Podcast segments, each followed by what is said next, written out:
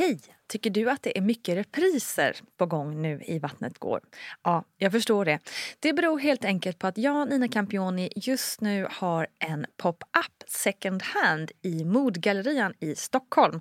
Så min tid räcker helt enkelt inte tid att göra så många avsnitt som jag hade önskat. Men tills jag är tillbaka på full tid, kom gärna och hälsa på mig i Modgallerian. Vi ses! Hade någon varit med mig så, så förstår jag ju så här efterhand, då hade det inte tagit så lång tid mm. innan vi hade åkt in. För att mm. jag var riktigt risig. Mm. Eh, och där konstaterar de ju ganska snabbt sen på akuten att nej men du har ju diabetes. Hallå hallå, hej och välkomna till Vattnet går, din gravidpodd bland poddarna. Så kul att du hittat in just hit. Nina Campioni heter jag och jag är så tacksam över att just du är här. För om vi ska vara ärliga, det finns ju ett gäng poddar där ute och det gör mig så otroligt stolt och glad att du har valt att lägga din tid just här hos mig. Tack, tack, tack för det. Och du, vet du vad? Tipsa gärna någon annan om podden eller skriv en härlig kommentar på din poddspelare. Vattnet går finns också som en populär mammagrupp på Facebook så bli gärna medlem där och connecta med andra mammor och föräldrar för tillsammans, ja det vet ni, då blir vi starkare. Jajamän. Men nu ska inte jag babbla mer utan släppa fram veckans gäst som tagit sig hit till min studio i Stockholm ända från Norrköping. Madeleine Holmqvist är både yogainstruktör och marknadsföringskonsult och mamma till Bonnie ett och ett halvt år. Dessutom är hon diabetiker. Och om det och en operation som kunde fått oerhört svåra komplikationer, det ska vi prata om nu. Med oss har vi också som vanligt fantastiska barnmorskan Gudrun Abascal. Välkomna ska ni vara.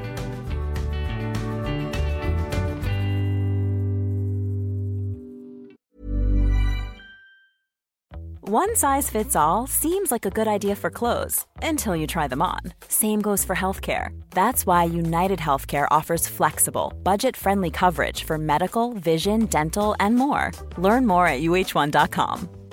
Quality sleep is essential. That's why the Sleep Number Smart Bed is designed for your ever evolving sleep needs. Need a bed that's firmer or softer on either side? Helps you sleep at a comfortable temperature? Sleep Number Smart Beds let you individualize your comfort so you sleep better together. JD Power ranks Sleep Number number 1 in customer satisfaction with mattresses purchased in-store. And now, save 50% on the Sleep Number limited edition Smart Bed for a limited time. For JD Power 2023 award information, visit jdpower.com/awards. Only at a Sleep Number store or sleepnumber.com. Ever catch yourself eating the same flavorless dinner 3 days in a row, dreaming of something better? Well, HelloFresh is your guilt-free dream come true, baby. It's me, Kiki Palmer.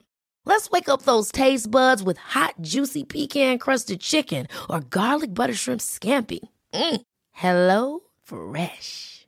Stop dreaming of all the delicious possibilities and dig in at HelloFresh.com. Let's get this dinner party started. Hey, it's Ryan Reynolds, and I'm here with Keith, co star of my upcoming film, If, only in theaters, May 17th. Do you want to tell people the big news? All right, I'll do it. Sign up now and you'll get unlimited for $15 a month in six months of Paramount Plus Essential Plan on us. Mintmobile.com slash switch. Upfront payment of $45 equivalent to $15 per month. Unlimited over 40 gigabytes per month. Face lower speeds. Videos at 480p. Active Mint customers by 531.24 get six months of Paramount Plus Essential Plan. Auto renews after six months. Offer ends May 31st, 2024. Separate Paramount Plus registration required. Terms and conditions apply if rated PG. Du var inte helt beredd på att bli gravid, eller hur? Både och skulle jag säga. Vi, vi hade ändå försökt uh -huh. ett tag. Eh, men han blir lite stressade tror jag. Mm. Eh, de som säger att man bara ska slappna av och tuta och köra. De, ja, jag beundrar dem. För att Har inte varit i din situation nej, helt enkelt. ja, men jag han blir ganska stressad. Jag tror att det blir en helt annan grej för oss kvinnor också varje månad. Det blir så mm. definitivt mm. när det inte blir någonting. Mm. Eh, att jag hade jättesvårt att slappna av i det och känna att ja, men det kommer om det kommer. Eh, men sen var det det där klassiska att vi pratade igenom hur vi skulle förhålla oss till det hela, jag och min sambo. Och jag insåg att men, fortsätta som vi hade gjort kunde vi inte göra för att det blev liksom uh, ingenting romantiskt kring Mm. det hela utan det. bara press egentligen. Ehm, och det, ja, vi bestämde att vi helt enkelt skulle försöka få in lite mer eh, ja, men, romantik kring det hela Ja. egentligen. Alltså, vi bestämde att varannan månad så eh, ska han ordna en dejt Mm. och varannan månad så är det mitt, Mm. mitt uppdrag. Eh, just bara för att skifta fokuset lite. Ehm, och ja, det tog en, en dejt. Hade ni dem då i samband med Ägglossning, ja, Så jäkla smart. Älskar det. Så jäkla bra idé alltså. Ja, alltså, sen är man ju ganska låst ändå. Alltså, det är inte jättelänge du har ägglossning. Men det, det blev i alla fall ja, skifta fokus lite bort Mm, från Jättesmart. att bara göra barn. Ja. Eh, och för mig hjälpte det att också se att det var någonting som vi skulle göra under en längre tid. Det var inte bara den här Mm. Månaden som, som spelade någon roll. Just det, utan- ni har fler chanser och Precis. nästa gång är det min tur att testa. Exakt. Ja. Men ni hade han aldrig gå så långt att ni eh, behövde ta hjälp? Liksom, Nej, eh, det, var, det kan ha tagit kanske ett halvår. Mm. Eh, och barnmorskan, det var bland de första sakerna hon frågade när vi kom in och skrev in oss och så här, om vi hade försökt länge. Eh, och det tyckte ju jag då. Men Ja. hon tyckte det var fullt normalt. Det. Mm. Så att eh, nej, det, var- det var nog eh, nej, men, egentligen ganska normalt. Mm. Men eh, eh, det är ju sällan man liksom hör om eh, det där. Liksom, min bästa kompis, ja, men för henne tog det liksom en, en månad. Just det. Och sen Mm. hör man andra aspekter att det tar liksom flera år. Ja, och, nej men och- precis, det är nog Ja. rätt vanligt att det är antingen pang på direkt eller så har man problem. Liksom. Precis. Så. Medan det är ju väldigt vanligt, eh, det här kan man ju fråga Gudrun om, men jag tror att det, det ligger medel är någon så här fyra, fem månader. kan det Eh, säkert vara. Nu ska jag inte svära på det. Vi Nej. frågar Gudrun. Ja. Kan man säga hur många månader som är normalt att det tar för att bli gravid? jag vill inte kalla det för att om det vad som är normalt. Men det finns ju statistik som det gör i, vårt, eh, i våra liv om allting. Och då säger man att det tar sju månader statistiskt sett. Och då räknar man från att det tog en månad till flera eller till ett år. För man säger att man eh, agerar inte eller gör ingenting. Det ska gå ett år innan man börjar med utredning och så vidare. Men sju månader säger statistiken att det tar.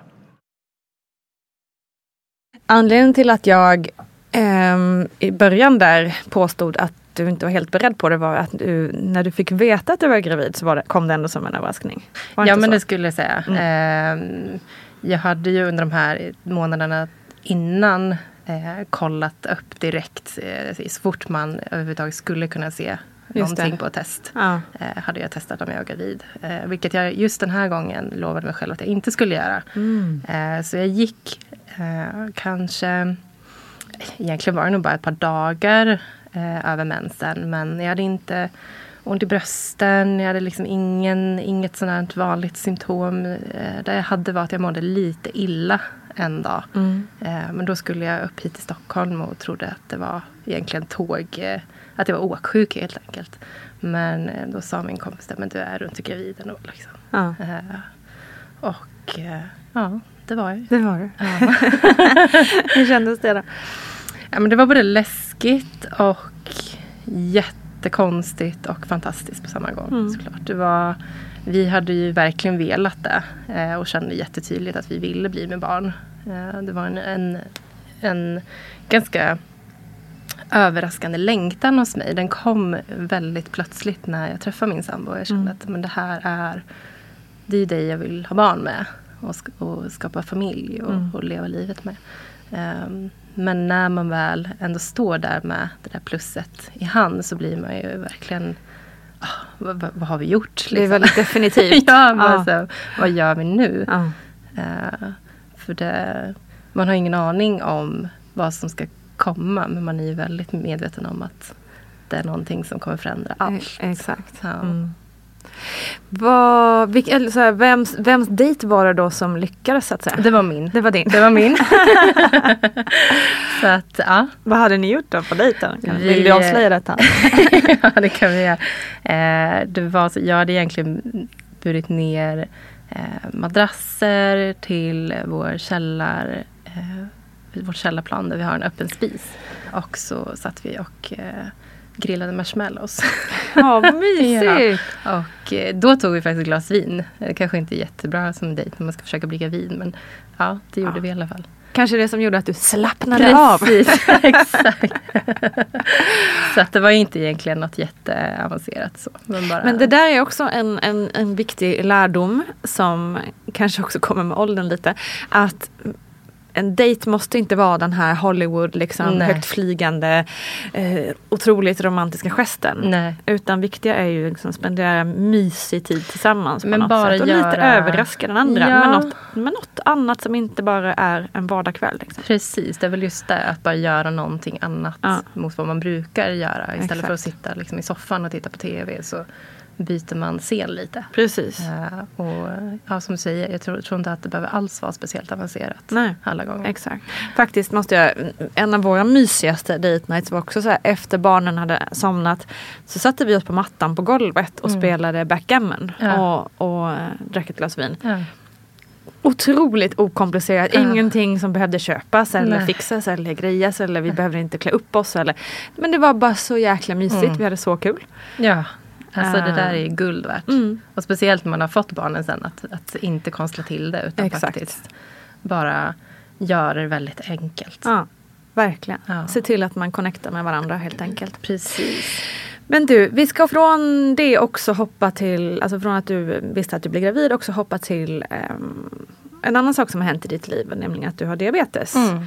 Hur upptäckte du det? Jag eh, tog min eh, examen eh, för ett par år sedan och bestämde att jag skulle, för att fira detta, ut och resa. Eh, och det här sammanföll egentligen med att jag eh, hade gått in i väggen ganska rejält. Jag förstod det nog inte riktigt då. Eh, men eh, reste iväg på egen hand. Eh, det brukar folk alltid känna som herregud, hur vågar du det? Men eh, jag var fast besluten att jag ville inte vänta på någonting. Utan jag, hade, jag hade ingen pojkvän, jag hade inga barn. Utan nu hade jag en stund i livet där det passade. Eh, så jag drog iväg.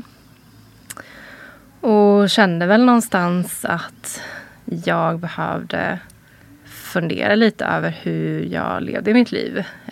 Jag vet att jag satt på en strand där i Costa Rica och jag hade med mig tidningar och eh, podcasts och allt sånt och det gick inte. Det, jag, jag kunde liksom inte ta in intryck. Eh, oavsett om det var liksom positiva eller glada eller liksom sånt som jag tyckte var kul. Det gick inte. Hjärnan var liksom bara helt... Jag kunde bara sitta och bara titta på vattnet. Liksom.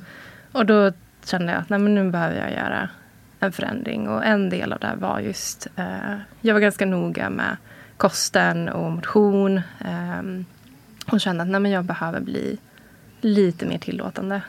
Eh, men sen eh, vartefter på den här resan så började jag må sämre och sämre. Och eh, trodde till en början att det berodde på hög höjd. För jag var i Ecuador också. Och det var lite samma symptom. Det här att man blir andfådd. Trött i kroppen. Eh, men eh, ja, det gick ju inte över.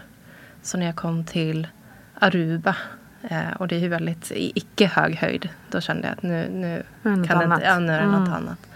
Eh, och då minns jag att jag, jag skulle försöka göra lite frukost till mig själv där i den här lägenheten. Jag fick liksom sätta mig ner efter att jag hade liksom rört i gröten. Wow. För att det var... Hade någon varit med mig så, så förstår jag ju så här efterhand, då hade det inte tagit så lång tid innan vi hade åkt in. För att jag var riktigt risig. Eh, och där konstaterar de ju ganska snabbt sen på akuten att nej men du har ju diabetes. Shit. Eh, och det, ja, det resulterade i en ganska stor livskris egentligen. Eh, dels för att det också sammanstrålade liksom med min utmattning. Och det jag egentligen behövde var ju att ta det lite lugnare, eh, ha lite ökade marginaler. Och helt plötsligt så har man en sjukdom i knät som innebär totalt det motsatta. Eh, jag behövde vara ännu striktare med kosten. Eh, jag behövde ha koll på någonting dygnet runt. Eh, det var aldrig någonting jag kunde vila ifrån. Eh, så att, eh, det var riktigt, riktigt tufft. Fy fanken alltså. Och det här är då typ 1 Typ 1, diabetes. Är det något som går i släkten eller är det?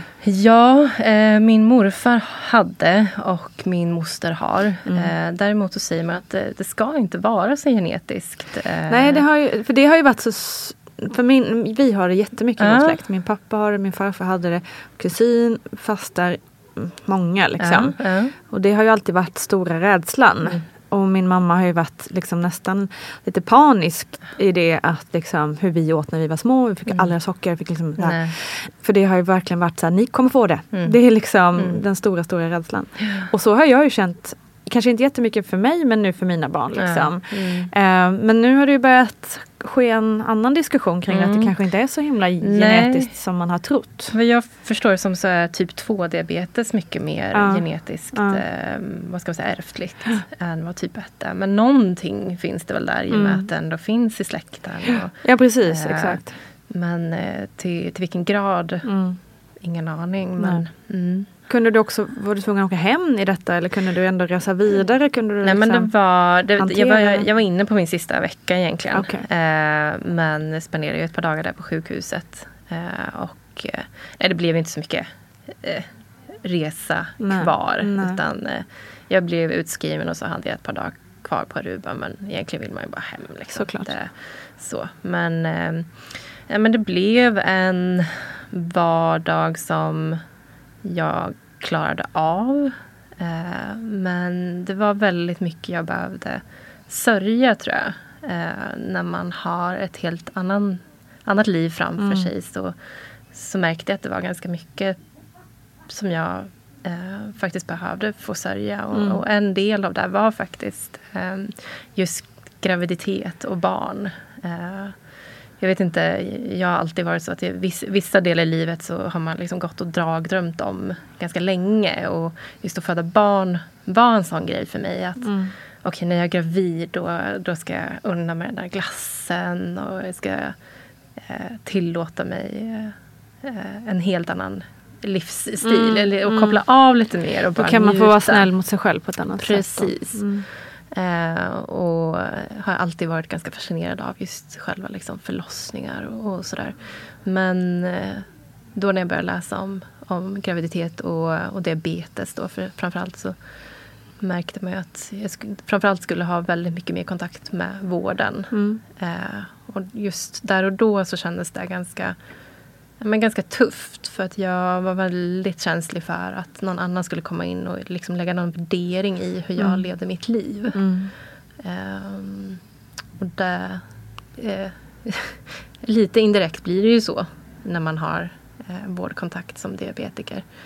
Ehm, men det var också sådär, läste att det var väldigt många som gjorde kejsarsnitt Mm. som diabetiker. Och det var en jättesorg för mig. Jag vill absolut inte göra kejsarsnitt. Eh, och jag tror att det var så viktigt för mig att få känna den sorgen och gå igenom det för att på andra sidan komma ut och men, ja just det, eh, men jag kan faktiskt få barn trots att jag har diabetes. Mm. Bara för liksom ett par generationer sedan så avrådde man diabetiker från att bli med barn för Mm. att det var så mycket risker och, och där är vi inte idag. Just det. Eh, också sådär, ja det är många som gör kejsarsnitt men det är också lika många som föder Vaginalt. Så då kan jag vara en av dem. Och riskerna idag då, liksom som man ser det, anledningen till att göra kejsarsnitt istället, vad är det då? Alltså, jag ska inte svära på att det här är rätt nu, men jag tror att det är så att eh, i de flesta eh, länen i Sverige så eh, blir man igångsatt som diabetiker. Det är så att man får, man får inte gå över tiden. Så är det så att man inte har, eh, att förlossningen inte har satt igång innan sitt beräknade datum så sätts man igång. Mm. Och då tror jag att många väljer att ta kejsarsnitt det. istället för att bli Mm. igångsatta. Eh, Mm. Det, det är min Mm. tes. Men, Mm, Det stämmer av med Gudrun också, Ja. men det, det låter ju också rimligt för det finns ju mycket rädslor kring igångsättning också. ja, och det är mycket såklart. Det är mycket jobb med sockret under förlossning. Mm. Det kan ta lång Mm. tid, det är mycket smärta. Mm. Så det påverkar ju Mm. sockret. Så Mm. eh, det är klart att ja, är man eh, lite nervös inför det så kan ju kejsarsnitt vara Mm. eh, ja, ett alternativ såklart. Precis. Vad finns det för risker med att föda vaginalt som diabetiker? Att föda vaginalt, om vi går precis in på själva hur födandet går till, så är det här storleken på barnet som vi är väldigt eh, noga med och vill veta för att har man en diabetes i botten så är risken att bli stort barn och då kan det föra med sig komplikationer som att barnet eh, föds, när barnet ska födas fram så fastnar det. Så kallad skulderdystosi, huvudet föds fram och sen så får man jobba jättehårt för att få ut barnet resten. Sen finns det ju också då att man ser på statistiken att det blir mer akuta kejsarsnitt för, för de här kvinnorna. Vilket beror på då tydligen att blodsockret under förlossningen påverkas, att barnet får en sämre syresättning och så påverkas hjärtfrekvensen och så får man göra ett akut kejsarsnitt därför. Det är väl eh, de, de sakerna som man tänker på. Men just att stort barn och att blodsockret påverkar också barnet. Okej, så då visste du liksom dina spelregler så att säga när det var dags att bli gravid ja. för er. Mm. Hur um, Kände du någon rädsla när du väl liksom hade kissat på stickan och du var gravid? Hur gick tankarna kring diabetesen um, och graviditeten? Men framför allt blev det en väldigt stor um, stress för mig. Eh, jag, kan, jag kan bli stressad i normala fall när jag bara har mig själv att eh, ta hand om. Att oj, nu har jag liksom en tid bakom mig av ett katastrofalt socker. Mm. Eh, det kommer komma igen om ett par år. Mm. Eh, den stressen har jag liksom alltid med mig. Eh, och det här blev ju ännu, ännu värre när man insåg att man hade en liten bebis i magen mm. som påverkas hela tiden av hur mitt socker ligger. Mm. Eh, och där som tur var så kände jag en helt annan, eller liksom min inställning till vårdkontakten skiftade totalt. Det var det absolut bästa eh, som kunde ha hänt mig. Att vi hade så tät kontakt ja. med dels både min barnmorska och eh, läkare. För de hjälper en ju hela, hela graviditeten mm. och ger tips och råd och följer sockerkurvor och ha stenkoll på att okej okay, nu går du in i den här veckan så nu kommer du antagligen behöva höja insulindoserna. Det. Eh, och det var guld värt att ha den handen. Ja. Att kunna liksom inte vara helt själv i det. Just det. Faktiskt. Just det. Gjorde du själv liksom massa, för man kan ju ta blod, eh, liksom man tar ju sockertesterna hemma hela tiden själv. Mm. Mm. Blev det att du tog det extra många gånger?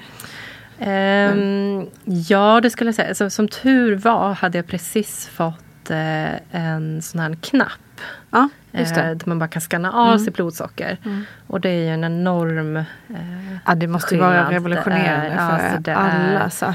Eh, att inte alla är berättigade till det. Är, är det så? Det, det är olika från olika eh, län ja, regioner. regioner. Ja. ja. det beror okay. på ekonomin i regionen. Ja. Så att under mina ja, mitt första år, ett och ett halvt, så var det ju sticka i fingrarna. Ja, precis. Eh, Medan ja, kommer man till Jönköping så fick alla ah, ja. en knapp. Mm. Så det är så olika och det är jättekonstigt. Oh, Gud, för det, min pappa har ju det också. Och mm. det är ju, även om han svär över den här pip, som piper hela tiden. så, så är det ju otroligt vad, det vad smidigt det är. Liksom. Jättehjälp. Det är verkligen hjälp och speciellt när du är gravid. Ah.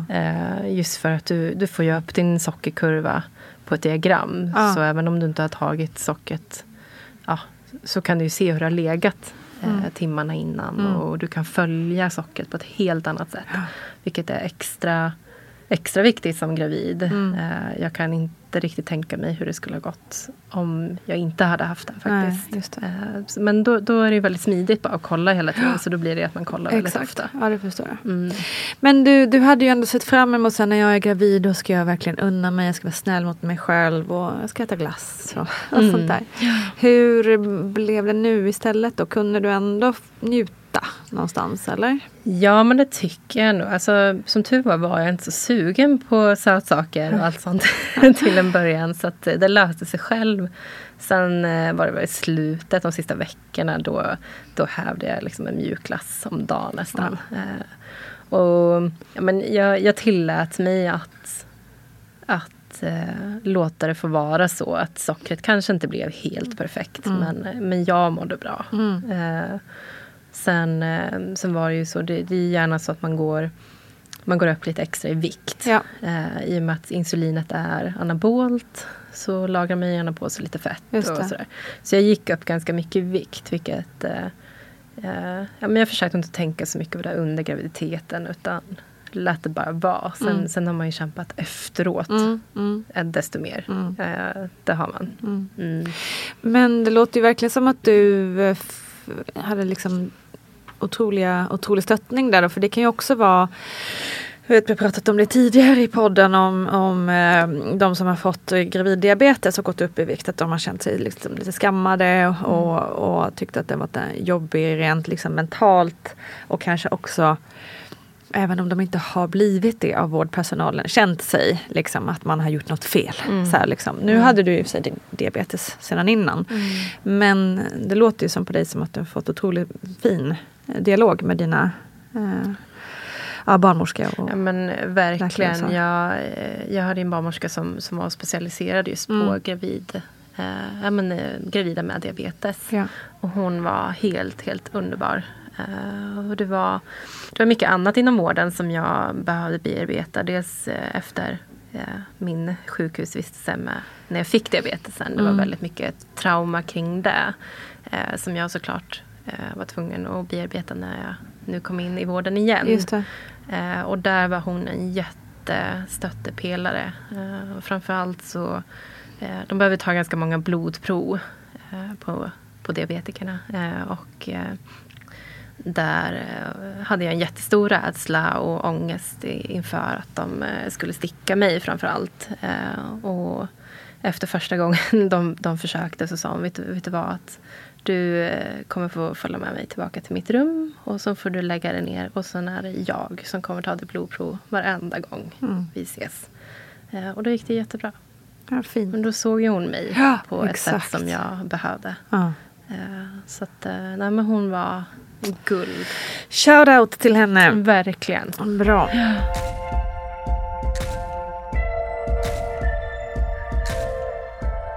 Du, hur såg du på förlossningen då? Eh, just med tanke på att ja, men, du hade läst mycket om att många liksom, tog kejsarsnitt. Ja. Men du själv hade ju tidigare varit peppad på vaginal förlossning. Eh, ja, men jag var ganska...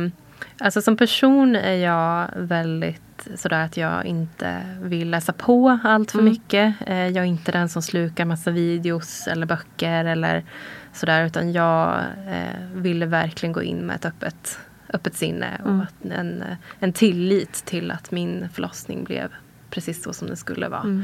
Och det, det är någonting som jag verkligen har tagit med mig från den här podden framförallt. Att, att det finns ingen normal förlossning. Nej, utan eh, så som, som det skulle bli för mig var precis så det skulle bli. Mm. Eh, och det kände jag en jättelugn i. Eh, och en, en pepp. Mm. Och se vad det var. Härligt. Kul, vad glad man blir. Ja. Jättehärligt. Men, och vad sa liksom barnmorskan kring förlossningen? Hade hon några liksom speciella, eh, vad ska man säga, inte pekpinnar, men liksom några tankar kring det? Ja, precis. Där de egentligen, vi gick igenom förlossningen när det började närma sig. Eh, men det var egentligen inte i några jättestora eh, konstigheter. Utan eh, man, man tar ju ett eh, långtidsinsulin en gång om dagen. Okej. Som verkar under ett dygn ungefär. Och Ja. sen tar man ju ett annat insulin till måltiderna. Ja, just det. Eh, men då var det väl lite att det här långtidsinsulinet, lite beroende på när förlossningen skulle starta, att man kanske skulle skippa det. Eh, just för att riskera, eller inte riskera att bli för låg Okej. Under själva förlossningen. Det var lite sådana tips och Mm, tricks. Men sen annars så, det, det enda de skickade med mig var att de, de är inte experter på diabetes på Just det, förlossningen. det. De är experter på att föda barn eller hjälpa till att föda barn. Så känn att du äger din diabetes. Mm. Eh, Du vet när du behöver ta insulin eller sådär. Så det var väldigt... De kunde komma och fråga eh, hur mitt socker låg eh, när jag var inne på förlossningen. Men, men det var jag som bestämde vad jag skulle göra åt det så att säga. Just det. Men det var aldrig, och det förstår jag ju att det inte är eftersom det inte finns den rutinen, men det, det känns ju som att i det här läget borde man verkligen ha liksom det här min barnmorska-systemet. Att, Mm. att din barnmorska i det här läget var med dig hela vägen. Ja, det hade jag älskat. Ja, det förstår jag verkligen. Det känns ju som att det borde vara så. Ja, man kan tycka det. Mm. Verkligen. Vi kämpar på tills vi är där helt enkelt. Ja.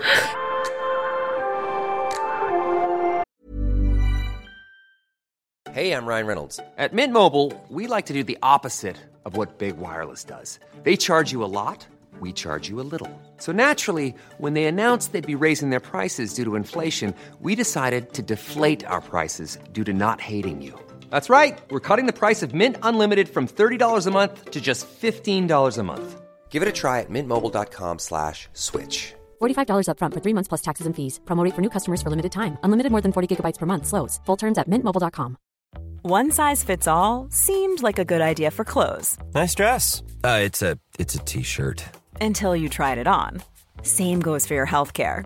That's why United Healthcare offers a variety of flexible, budget friendly coverage for medical, vision, dental, and more. So, whether you're between jobs, coming off a parent's plan, or even missed open enrollment, you can find the plan that fits you best. Find out more about United Healthcare coverage at uh1.com. That's uh1.com. Quality sleep is essential. That's why the Sleep Number Smart Bed is designed for your ever evolving sleep needs. Need a bed that's firmer or softer on either side? Helps you sleep at a comfortable temperature? Sleep Number Smart Beds let you individualize your comfort so you sleep better together. JD Power ranks Sleep Number number 1 in customer satisfaction with mattresses purchased in-store. And now, save 50% on the Sleep Number limited edition Smart Bed for a limited time. For JD Power 2023 award information, visit jdpower.com/awards. Only at a Sleep Number store or sleepnumber.com. Hey, it's Ryan Reynolds, and I'm here with Keith, co star of my upcoming film, If, only in theaters, May 17th. Do you want to tell people the big news? All right, I'll do it. Sign up now and you'll get unlimited for $15 a month in six months of Paramount Plus Essential Plan on us. Mintmobile.com slash switch. Upfront payment of $45 equivalent to $15 per month. Unlimited over 40 gigabytes per month. Face lower speeds. Videos at 480p. Active Mint customers by 531.24 get six months of Paramount Plus Essential Plan. Auto renews after six months. Offer ends May 31st, 2024. Separate Paramount Plus registration required. Terms and conditions apply if rated PG. Hi, I'm Daniel, founder of Pretty Litter. Did you know cats tend to hide symptoms of sickness and pain? I learned this the hard way after losing my cat, Gingy. So I created Pretty Litter, a health monitoring litter that helps detect early signs of illness by changing colors, saving you money and potentially your cat's life. Pretty Litter is veterinarian developed, and it's the easiest way to keep tabs on your fur baby's health right at home. Go to prettylitter.com and use code ACAST for 20% off your first order and a free cat toy. Terms and conditions apply. See site for details. Okej, men eh, ska vi, ska vi ha, hoppa, hoppa till dagen D, höll jag på att säga. Ja. Ja. Ja, men hon var ju egentligen beräknad eh, fredag den åttonde. Mm. Eh, och då hade jag en tid för igångsättning. Just det. Men när jag vaknade söndagen där veckan innan så skulle jag gå upp och, och kissa bara på morgonen. Och satte mig ner över toaletten och kände att nej, vet du vad, det där var betydligt mer än lite kiss. det kom eh, en rejäl skvätt vatten Mm. och då förstod jag att nu gick mitt vatten. Eh, och det var en jättehäftig känsla för jag hade inte, det var ju inga verkar eller någonting Nej. som hade kommit. Jag hade knappt haft, haft någon förverk eller så. Så att, men bara den att ja, även om, äm, även om det här kommer ta tid så, så är hon på gång. Mm. Eh, hon kommer absolut komma innan fredag. Så att eh, ja, jag eh, eh, smög upp igen och dubbelkollade faktiskt i, i er bok Vattnet går. Vad, vad gör man när Ah, vattnet vad kul! Grymt. Den finns att köpa Ja. på Adlibris och boken. ja, precis. Ja, för jag förstod att nu när jag väcker min sambo, han, han kommer vilja veta exakt Ja, vad just det. som händer nu. Japp. Liksom, så att jag kände att Det, jag man, behövde det vara manliga psyket, Japp. liksom. Steg ett, steg två. Ja. Yes. Så eh, ja, jag gick in och väckte honom och sa det. Nu, nu gick mitt eh, vatten. Och vi ringde in till, eh, till BB. Och då fick jag en, en tid för att komma och, och kolla. Mm. Eh, dels att det verkligen var vattnet som hade gått och så ville de ju kolla ja, men hur barnet mår och sådär. Ja. Ehm, och det tog ganska lång tid den eh, kontrollen vet jag. För de vill gärna se när, när barnet är vaket. Och hon Ah, låg okej. och sov såklart. Så Ja. att där låg jag med eh, sladdar och, och köra hopp i ganska lång tid och han blir väldigt kissnödig och sådär. Mm. som det brukar bli. Men eh, nej, det såg bra ut och de sa det att eh, är det ingenting som händer för att komma tillbaka imorgon. Mm. Är det ingenting som händer då heller för att komma tillbaka dagen efter det. Och då sätter vi igång ja, Just det. Men eh, det drog ju sakta men säkert igång där under dagen. Vi eh, eh, åkte lite i småpanik till affären så fort jag var klart, eller klar där på, eh, på BB just för att det här var ju under coronatider mm. så vi visste ju att vi eh, skulle behöva ja, att vi egentligen var fasta på vårt rum Just när det. vi skulle komma till BB sen. Mm. Och hur var det då i Norrköping? Var det inga problem med partner att få vara med? Nej, mm. just då. Mm. Eh, sen var det faktiskt inte så många veckor efter eh, hon kom som de ändrade det. Där okay. de inte fick vara med på BB. Ja. Så vi är väldigt tacksamma att, att eh, han fick vara med. Ja. Men så vi åkte och, och köpte på oss en massa snacks och åkte hem. Och då hade jag i, på, på något sätt hade jag varit så inställd på att det här skulle ta en sån tid. Mm. Och det var nog där jag hade vad säga, bävat inför lite. Eh, just att man skulle ha ont under en så lång period. Mm. Så jag hade laddat upp. Jag älskar eh, Ernst. Ja, så att ja. jag hade sparat alla Sommar med Ernst-avsnitt oh, den sommaren. Alltså mysigt! Och kan du tänka mig mysigare personer att liksom hänga med? Ja, men jag kände liksom, han är så, han är så, ja, det är så ångestfritt ja, för mig. Verkligen. Hela Ernst. Så att jag kände att är det någon som, eh, som ska spendera den här tiden med oss eh, så är det Ernst. Så att jag satte på ett Ernst-avsnitt, åt lite och sen drog det igång. Eh, och jag minns att jag inte riktigt... Alltså jag var verkligen i nuet hela tiden. Så pass att jag fattade nog inte riktigt att så men nu, ja, det, nu är det igång. Riktigt, nu ja. på riktigt. Liksom. Um, och uh, ja, men, sa det, nej, men jag, jag försöker gå och lägga mig och vila lite. Uh, och det gick ju inte alls. Jag, jag kräktes ju upp uh, precis för okay. allting jag hade. Och, det satte ju igång ordentligt. Jag fick ja. ju alltså, så. Ringde in framåt eftermiddagen och då ville de gärna prata med, med mig. Jag fick en verk precis när de, när de uh, ringde. Men det, de lyssnade ju på hur man andas ja. och allt sådär. Och de sa det att men det låter jättebra. Du får såklart komma in om du vill. Men vad vill du själv? Och jag ville ju vara hemma. Mm så länge jag bara kunde. Eh, så att jag sa det, men jag, jag, jag stannar lite till. Och då sa de, ja men du är välkommen när du, när du känner att det är dags. Liksom. Men sen tog det kanske bara en kvart. Okay, uh. eh, tills jag kände, nu börjar det bli lite kämpigt att sätta sig i en bil. Så då sa nu, nu åker vi in. Uh. Och den, alltså vi har inte speciellt långt till sjukhuset. Det kan, vad kan det vara? Tio minuter. Mm. Men jag tror min sambo fick stanna sex gånger kanske. Ja. För jag klarade inte av att bilen rörde på sig när jag fick en verk. Så han fick stanna bara. Uh. Får jag fråga också, eh, jag, jag, är inte jätteinsatt i Norrköping. Är, finns det flera ställen eller är det en det är klinik man åker till? Ja, mm. precis. Det är ett, uh, ett ställe. Um, och ja, jag kom in.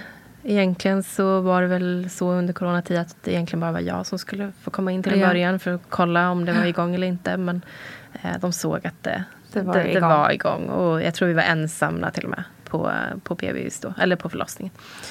Så att eh, då gjorde de en undersökning och då såg de att jag, jag var ju sju centimeter oh, öppen. Shit. Mm. Och det var en sån här... Eh, jag behövde verkligen det. Och känna att men fasen, jag har liksom klarat det här sju ja. centimeter. Jag hade fått eh, en knäck tror jag. Ja. Om jag bara hade varit uppe tre centimeter. Exakt. Uh, och då frågade de om jag ville ha bedövning. Och så. Jag, jag har ju varit ganska vad ska, vad ska man säga? Jag har varit ganska öppen för att det kan bli precis eh, eh vad som helst just med bedövning. Ja. Men jag har varit lite tveksam till eh, ja, men I och med att jag är lite rädd för sprutor och sådär så det. det känns lite jobbigt med Ja, det är inte så konstigt. Eh, nej, med ryggen och ja, men så. Så har man, har man så olika hur effektivt det är för, för alla. Så att, eh, då när det gick så bra så, så, så sa jag, nej men vi, vi testar, vi kör utan. Ja, ja. De sa, ja men det är lugnt, det, du, kan, du hinner ändra dig. Om, det, det finns tid om du vill ha det senare. Men eh, sen när de eh, gjorde en till undersökning sen. Då hade jag öppnat, öppnat mig till 10 centimeter. Och då Wow. sa jag bara, nej men gud. Då, bara jag får fortsätta med lustgasen, för den Ja, hade jag. ja. Eh, så, så kör vi. Coolt. Ja. Men du, hur, hur hade du koll på sockret under den här? det var sidan. egentligen min sambo som fick ansvara Ja, för att kolla Ja. hur det låg. Smart upplägg. Mm. Mm. Och det, det är ofta ganska skönt för dem att ha någonting Ja, att göra. Eh, så att jag tror han uppskattade att få liksom, kolla en gång i Kände sig halvtimmen. viktig där. så att det var han. Ja, vad bra. Mm. Mm. Och det kändes liksom stabilt. Ja men det tycker jag. Ja. Eh, just under förlossningen vill de ju gärna att man, eh, att man sticker i fingret. Ja. Eh, det kan ju vara lite, lite fördröjning när man kollar på, på knappen. Så då fick vi sticka i fingret. Ja. Men det, det, alltså det är ingenting jag har något minne av. Så det, det gick väl jättebra. Ja. Skönt. Okej, så öppen 10 centimeter. Mhm. Vad hände sen? Sen eh, började jag komma in i en, eh, i en dimma tror jag. eh, jag tror att eh, lustgasen gjorde sitt. Jag upplevde att det var först efter kanske två, tre andetag med lustgasen som den gav effekt. Ja, Och då när man började ha sådär ont, då kände jag så, men varför ska jag börja på noll varje gång? Så att jag, Ja, ja. jag, ingen anledning att ta en paus. Nej, nej. Så jag sa så här, jag tar en liten stöd. Stöd. En hutt. en hutt emellan. Men, nej, men jag började ha rejält ont, men det gick bra. Men eh, eh, så här, i efterhand så förstår jag att jag var ganska borta. Ja. Jag förstod inte riktigt vad det var som hände. Skulle jag krysta? Vad, väntade vi bara? Jag, jag, fick, jag fick inga krystverkar. Nej. Eh, och eh, de försökte att liksom flytta runt på mig och jag... Eh, nej, det var inget, eh, inget som funkade riktigt. Eh, och jag var ju sådär att jag blundade under hela tiden och jag var jättefokuserad inåt. Så jag hade svårt att kommunicera. Just det. kommunicera. Ja. Eh, det var ju någonting vi, vi gjorde som jag kände, men här, det här funkar för mig. Ja. Eh, men så fick jag liksom inte fram det. Så de bara bytte. Oj. Eh, och det var väldigt svårt. Ja, men ja, det var väl någon gång jag verkligen kände det här trycket neråt.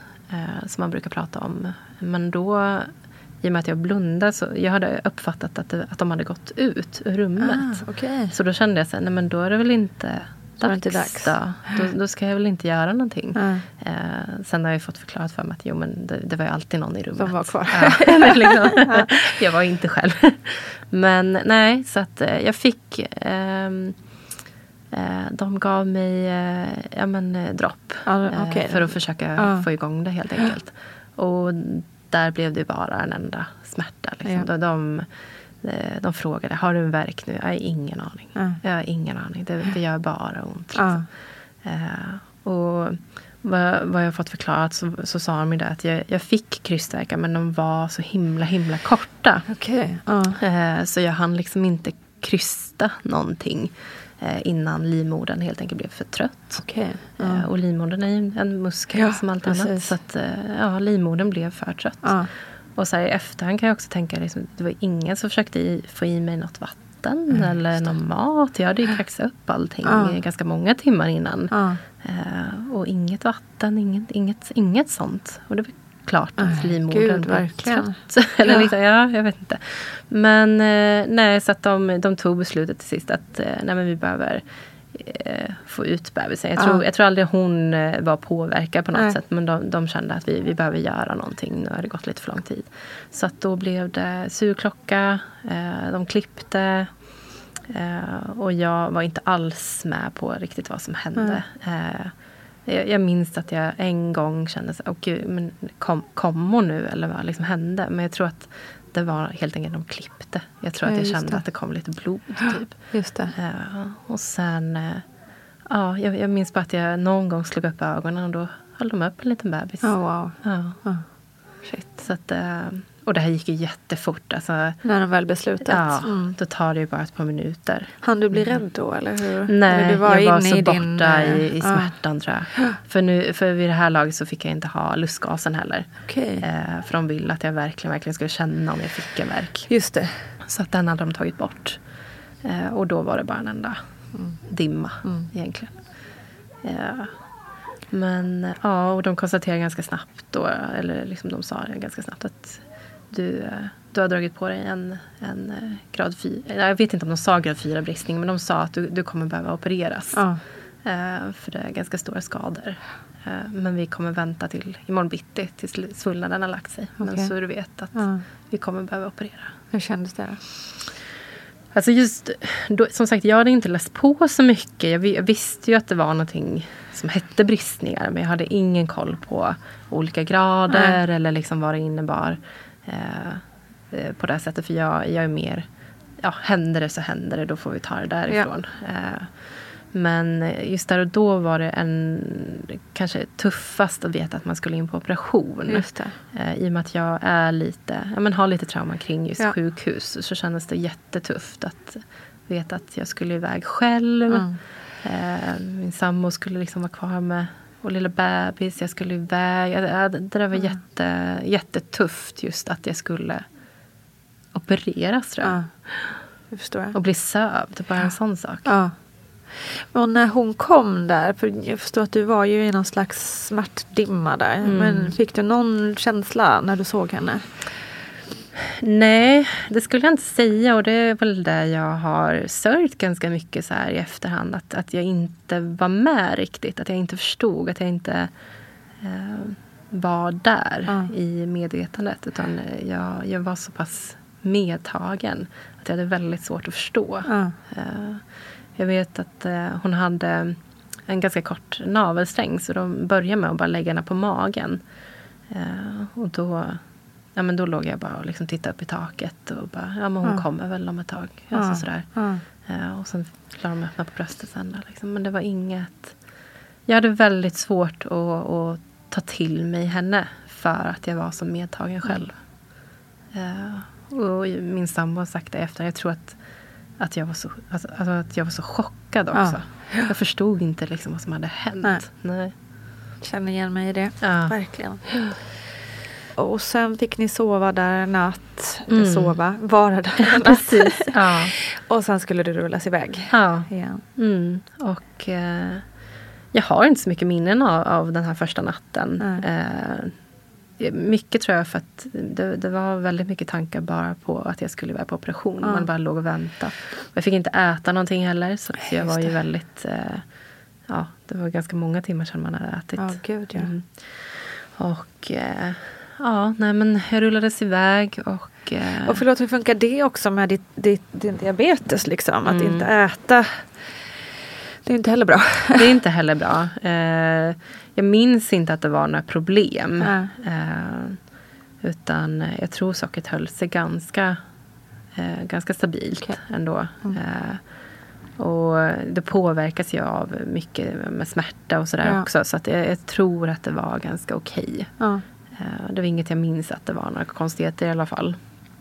Men eh, ja, de upptäckte ju ganska snart när jag kom till operationen att de inte alls kunde söva ner mig. Utan eh, jag, jag har bett fel så att de kunde liksom inte komma Aha. ner med den slangen. Aha, Vilket okej. var väldigt, ja sådär. Så att de bestämde att jag skulle få vara vaken. Okej. Men fick ju då samma bedövning som man får när man gör ett kejsarsnitt. Ja.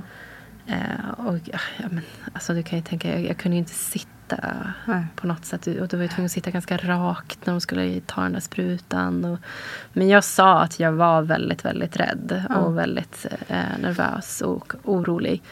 Eh, och då, de var helt, helt underbara. Eh, de lugnade mig och höll i handen och hjälpte mig att sitta. Och, eh, det var även, jag tror det var na- narkos läkaren som, som sa det, men vill du få lite lugnande? Just det. Och då sa jag ja. ja, tack. ja.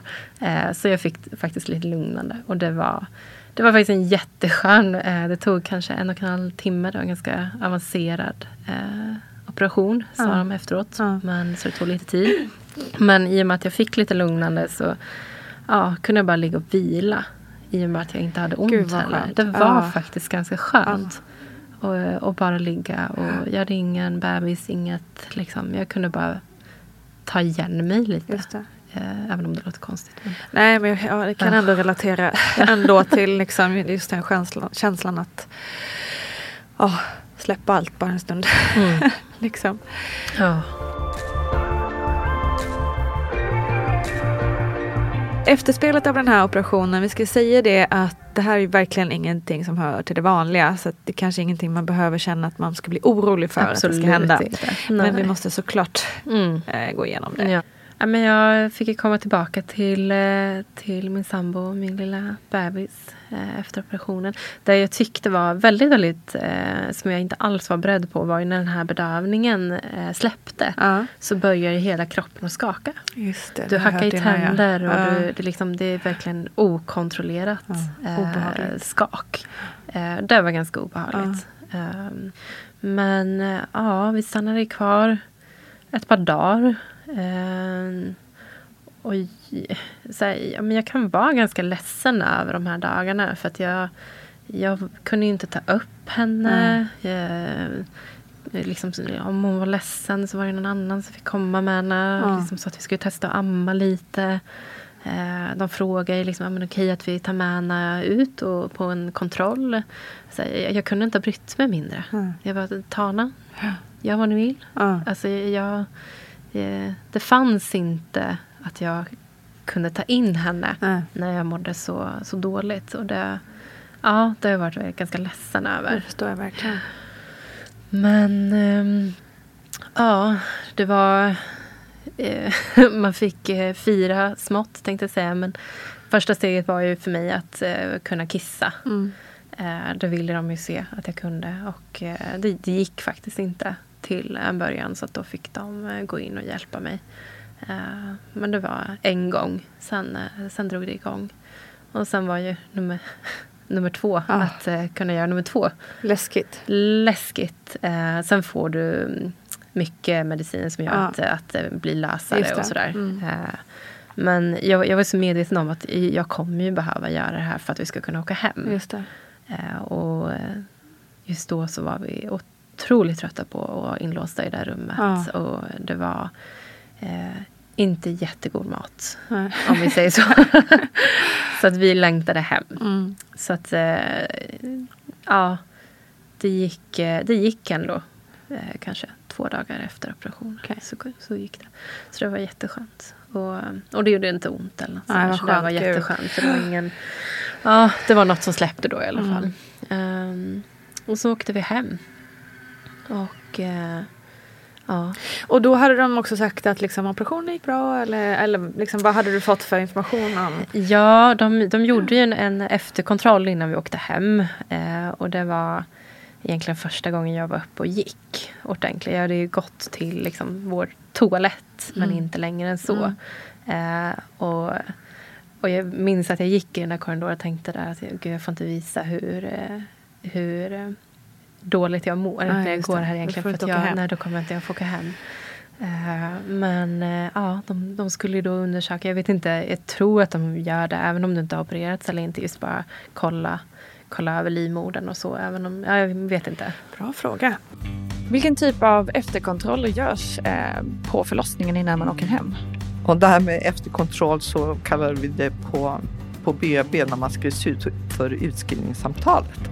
Och jag tror att det kan se lite olika ut men om jag ska bara dra alltihopa så går man ju igenom det här med med blödningar och avslag, hur det ska se ut, vad man kan göra åt det. Om det har varit en bristning, man har gjort något klipp i mellangården så, så diskuterar man det och ger tips om vad som kan vara bra för att minska smärtan och så vidare. Eh, man pratar om bäckenbottenträning och knipövningar och så vidare och att så småningom att eh, viktiga kvinnan tar kontakt med sin barnmorskemottagning för att få sin efterkontroll gjord där. Och man pratar om efterverkar, det är lite olika. I det första barnet så brukar man inte ha så mycket efterverkar men däremot ju flera barn man föder så blir det mera verkar efteråt så att säga. Så.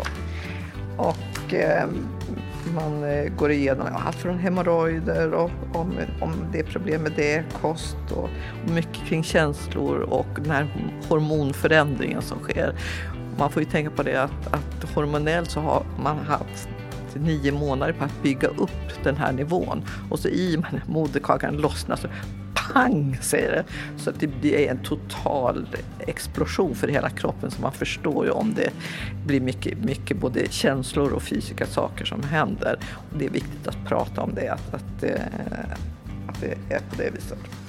Och eh, samliv och eh, efter förlossningen och det är väl också väldigt olika tror jag vilken barnmorska som sitter, hur mycket man pratar, pratar om det. Men, eh, men det, det ska tas upp i alla fall. Och eh, lite solna ben och ja, hur man vilar och sömn och sådana saker. Jag nu har jag dragit bara som en ramsa på det här viset och jag tror att det ser väldigt, väldigt olika ut.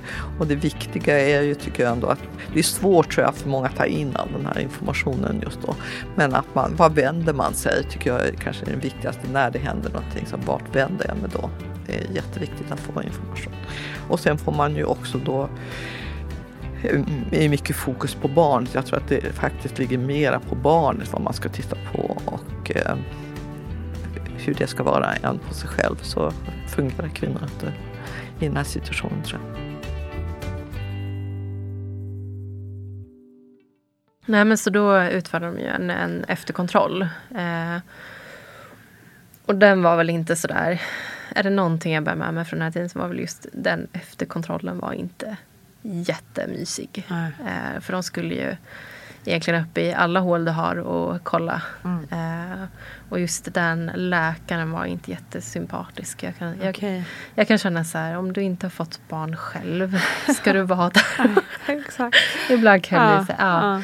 Men eh, då upptäckte man faktiskt att man hade glömt eller missat en eh, eh kom, kompress eller liksom någon slags eh, tygstycke eh, i livmodern under operationen. Och jag, Helt otroligt. Jag hade ju sagt under de här dagarna att liksom, ja, jag mår inte bra. Eh, det, det, är någonting som inte stämmer. Liksom. Och, och det är klart att man inte eh, är på topp eh, efter en förlossning. Nej, man har opererat och så här, Men jag är helt övertygad om att, att den där gjorde mm. sitt. Eh, där inne i livmodern. Det, kunde, det är bara tur att de matade mig med antibiotika. Oh, annars hade det kunnat gå riktigt illa. Oh. Så att, eh, och vilken tur, alltså en enorm otur, eller vad man ska kalla det här. Eh, att de upptäckte det ändå så hyfsat tidigt. Ja, ändå. verkligen. Eh, så du inte åkte hem? Liksom. Precis, så det var väl, det var väl bra. Eh, att man upptäckte den i alla fall. Oh. Vad sa de då? Alltså han sa egentligen inte någonting under själva undersökningen. Jag kände att det var någonting han eh, fick ut. Och då var jag så här, var det liksom avföring? Ja. Eller vad, vad, vad, var det här? Ja. Eh, och sen kom de till mig efteråt när de hade pratat ihop sig och, så sa att vi vill bara informera om att det, det var en, en, en kompress. Eller ja. Men han fick ut den då under mm. undersökningen? Mm, okay. Jag han ut den. Shit. Så att, ja, det är inte jättehärligt när man liksom har fött barn och opererat. Så. Ja, jag är trasig överallt. Man ska dit och rota. Men eh, Nej, så är det ju. Alltså. Mm. Usch, alltså ja det är helt, gud att det är ens möjligt. Men ja. eh, jag vet inte hur man gör när man opererar underliv så att nej, nej, det kan inte säga heller. för mycket. Nej. Men det känns ju som eh, oerhört klant. Ja men man kan tycka även om det är mycket svullnad och sådär. Det, det, alltså, det måste ju vara deras jobb någonstans. Ja. Att kunna att kolla av och Precis. vara säkra på att inget är kvar. Hur kände du när de sa det då? Liksom? Ja, men just, just då var jag nog mer eh, tagen av eh, själva undersökningen. Ja, ja, ja. Eh, och, eh, det, det, är mycket sådär, det är svårt att ta in saker när man är så... Eh, du är ganska skör ja, precis sådär efter. Så, att, så här i efterhand kan jag känna liksom, varför sa jag inte mer? Eller varför, jo precis, eh, men så är det ju alltid. Liksom. Så är det ju alltid. Eh, och där får man väl bara vara lite snäll mot sig själv och Gud, ja. inse att ja, men man kan faktiskt inte vara. Eh, man kan inte slåss hela tiden. Liksom. Nej, precis. Men fy fanken. Ja. bad, de, liksom så här, bad de om ursäkt eller Nej, något sånt? De, eller? ingenting. Nej. Nej. de sa bara, ja, men vi vill bara informera om att det var något kvar här. Mm. Ja. Mycket intressant. Ja. Mycket speciellt. Mm. Och eh, ja, ledsen att du har tvingats gå igenom ja. det. Ja. Gjorde det då att när de fick ut, märkte du liksom något skillnad i, din, någon skillnad i ditt mående de närmsta dagarna? Tror du på grund av det eller liksom?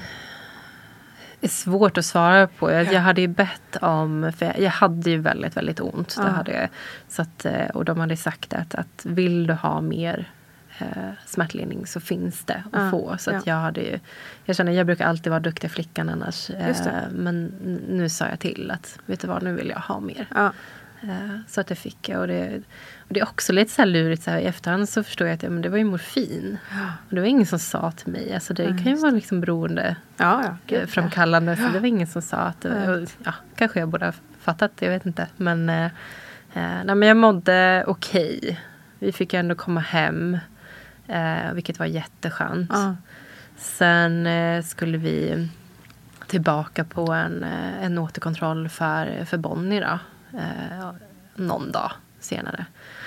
Och då, hon var ganska gul när hon kom. Eh, men hennes kurvor hade gått ner innan vi blev hemskickade. Men då på den här återkontrollen så såg man att det hade rusat. Jaha, okej.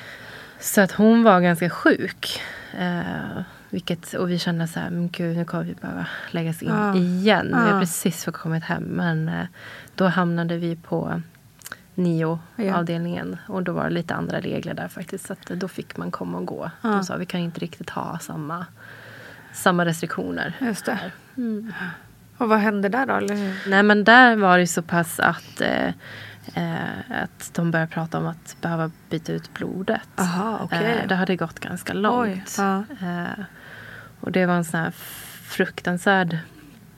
Eh, ja, ett par timmar. Jag, eh, vi, hade, vi hade hunnit åka hem efter den här kontrollen. Så skulle de bara liksom ringa och säga hur det hade gått. Men då sa, ringde de och sa att ni behöver komma tillbaka. Ja. Eh, Så då släppte min sambo egentligen bara av mig och Bonnie på, på sjukhuset för att åka och hämta lite grejer. Ja.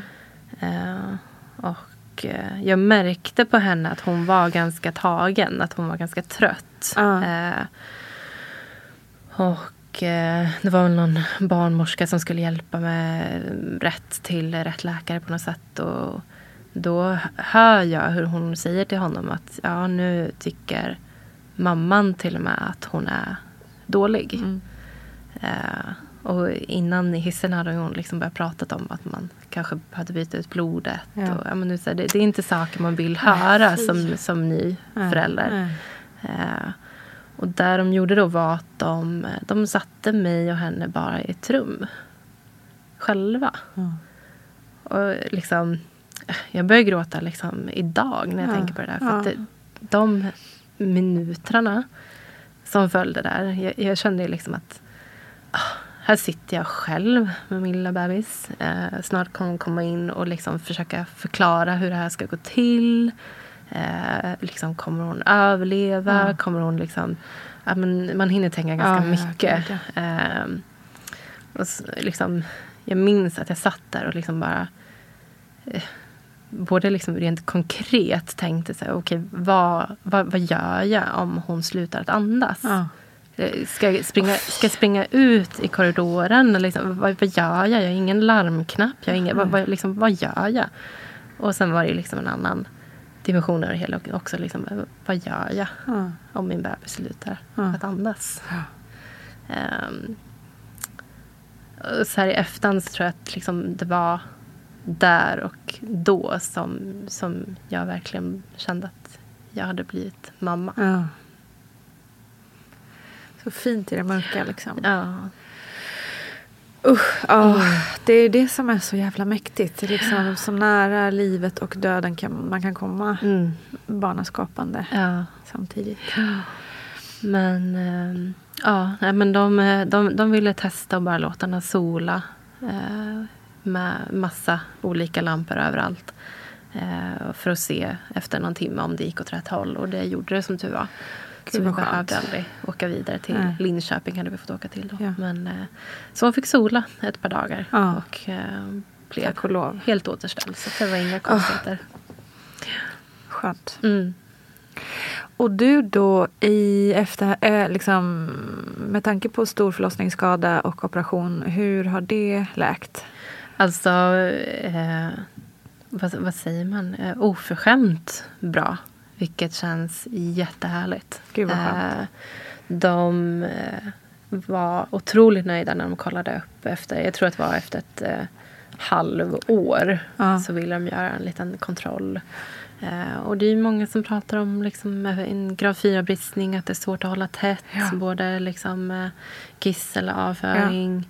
Eh, och ja, men att, att man kan ha ganska stora konsekvenser av en sån förlossningsskada.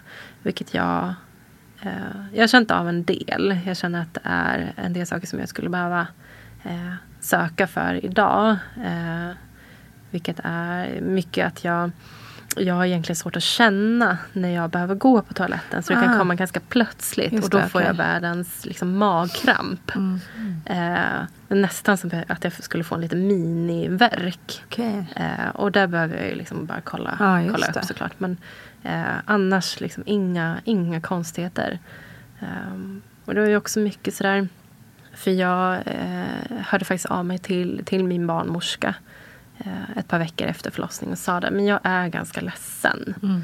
Eh, inte så mycket över liksom hur, hur allting har blivit. Men framför allt hur jag mår nu. Ja. Jag, in, jag var inte förberedd på det. Eh, Så då fick jag komma till henne och prata och hon frågade också så här, men vill du att jag, jag tittar bara liksom hur det ser ut. Eh, Och då så, såg det ju bra ut men eh, det behövde ju läka. Men det hon såg då var att det var något stygn som hade lossnat. Så att på något sätt hade de eh, dragit åt lite tajt på något ställe. Okej. Jag tror det var liksom i mellangården på något sätt. Eh, som sa det, det kan vara så att du kommer ha eh, ont vid samlag. Ja, ja, ja. Eh, men det, det är liksom bara eh, tuta och köra och testa. Och skulle du ha ont om ett halvår så måste du komma tillbaka och Ja. se till. Eh, men det var aldrig några bekymmer där heller. Så var bra. Att, eh, det var jätteskönt. Um, så att jag, jag tror att jag har haft jag vet inte, alltså det är också svårt för att det, det är ofta som allt det dåliga får synas och höras i samband Ja, med sådana skador. Så är det ju. Så det är svårt att säga om jag har haft tur eller om... Eller om det är så eller här det ska vara. Ja, liksom. precis. Mm. Nej men verkligen och det är ju, eh, det är ju komplicerade eh, operationer och- komplicerade skador men eh, man ska aldrig ge sig förrän det Nej. blir är bra. Nej. Och det är ju någonting som är väldigt svårt för många att prata om och liksom, kanske också svårt att erkänna för sig själv. Mm. Man behöver hjälp med. Mm. Men det är ju precis så här det ska bli för Verkligen. alla. Liksom.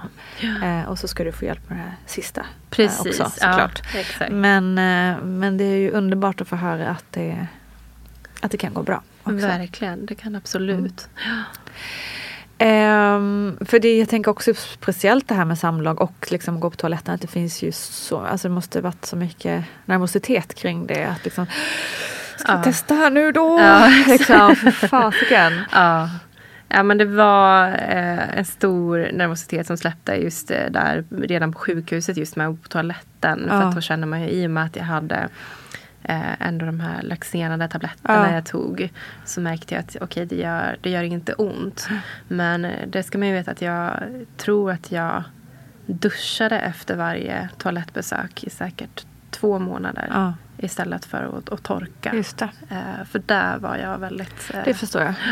Och det är därför vi ska återinföra BD i det här landet. Precis. Fan det bästa som finns. ja, ja, det hade varit bra faktiskt. Ja. Det är så jäkla grymt. Ja. Eh, men du, det är fantastiskt att höra din story som, som har så mycket spännande saker, är fel uttryckt. Men det, det är spännande att lyssna på eh, allt du berättar. Hur mår du i din diabetes också idag? Mm. Eh, ja, men jag mår ganska bra. Eh, nu har jag haft en tid som har varit lite tuffare. Eh, jag tar efter barn och graviditet och allt det här så har jag fått öka mina insulindoser ganska rejält. Mm. Eh, det är normalt under en graviditet. Att, alltså, man kan ju säga att eh, som regel så brukar du kunna behöva dubbla eh, din, dina insulindoser under graviditeten. Men sen så fort bebisen är ute så brukar man kunna Gå hoppa tillbaka. tillbaka. Mm. Eh, där är väl inte jag riktigt. Okej. Eh, jag är någonstans mitt emellan. Ja. Ehm, men eh, ja, det, det är en utmaning när man har en, ett litet barn att ta hand om Ja. också. Att kunna prioritera sig själv och framförallt sådär om du får en känning och blir låg och hon sitter och skriker någonstans. Ja, Exakt. nej, då vet jag att då måste jag ta eh, mig själv först. Ja. Eh, för annars så kanske inte eh, kanske det inte finns någon som kan ta hand om den här skrikande bebisen sen. Så att, eh, det är klart att det finns utmaningar Mm. i, i vardagen. Eh, helt klart. Finns det någon rädsla, apropå det vi pratade om, ärftlighet, att du känner någon rädsla för ditt barn? Eller? Ja, in, in, inte direkt rädsla skulle jag säga. Men, men en, eh, en oro, absolut. Eh, eller i alla fall en, eh, en, en stor, stor förhoppning att hon slipper. Ja. Jag, jag är inte den som...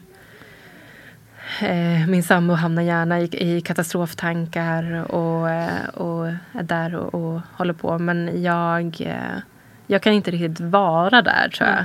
Eh, jag kan inte ta in det, att hon skulle kunna få diabetes Nej. längre fram. Utan eh, får hon det så får hon det. Men jag hoppas eh, vid Gud att hon slipper. Mm. Det gör jag också. Ja. Vi har pratat om mycket olika saker idag. Men har du något tips till men dels kanske diabetiker som lyssnar men egentligen vem som helst som är gravid Ja. idag? Ja. eh, men som diabetiker framför allt då, så ska man väl i alla fall ha med sig att, att det finns otroligt mycket hjälp att få. Eh, är man orolig eller har funderingar så finns det jättefina kompetenta eh, människor inom vården som kan hjälpa till både innan, innan du ens är gravid eh, och under graviditeten men också efter. Det. Så det finns, eh, det finns verkligen hjälp om man vill. Men eh, annars, eh, ja. Eh, jag önskar och hoppas att alla gravida får eh, uppleva en förlossning utan corona. Eh, för det var vår stora sorg tror jag. Vi har sagt det, ingen mer bebis under en pandemi. Men annars bara försöka ha så stor tillit det bara går till att det blir precis som det ska. Suveränt.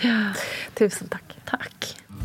Tusen, tusen tack Madeleine Holmqvist. Alltså, jag fick såna rysningar när Madeleine berättade om det där väntrummet där hon för första gången kände sig som en mamma. Så vackert och så hemskt på samma gång. Otroligt starkt det där mammaskapet. Hörni, tack för idag. Glöm inte att Vattnet går, ja men det finns både som mammagrupp på Facebook och som kul konto på Instagram. Vi ses där. Tack för att du har lyssnat. Hej då!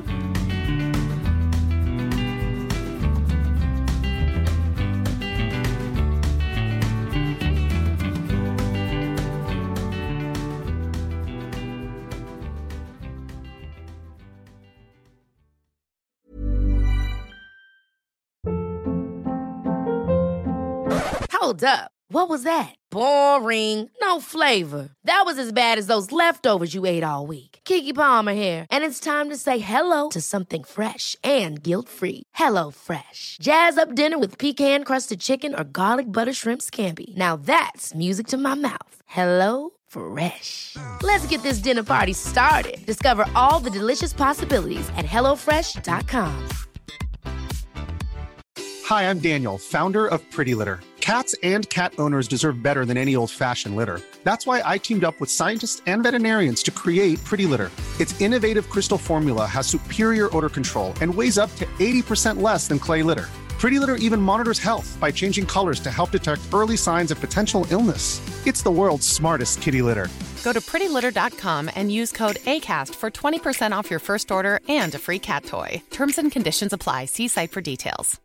Imagine the softest sheets you've ever felt. Now imagine them getting even softer over time. That's what you'll feel with Bowl and Branch's organic cotton sheets. In a recent customer survey, 96% replied that Bowl and Branch sheets get softer with every wash. Start getting your best night's sleep in these sheets that get softer and softer for years to come. Try their sheets with a 30-night guarantee. Plus, get 15% off your first order at bowlandbranch.com. Code BUTTERY. Exclusions apply. See site for details. Even when we're on a budget, we still deserve nice things. Quince is a place to scoop up stunning high-end goods for 50 to 80% less than similar brands. They have buttery soft cashmere sweaters starting at $50, luxurious Italian leather bags, and so much more. Plus, Quince only works with factories that use safe, ethical, and responsible manufacturing. Get the high-end goods you'll love without the high price tag with Quince. Go to quince.com slash style for free shipping and 365 day returns.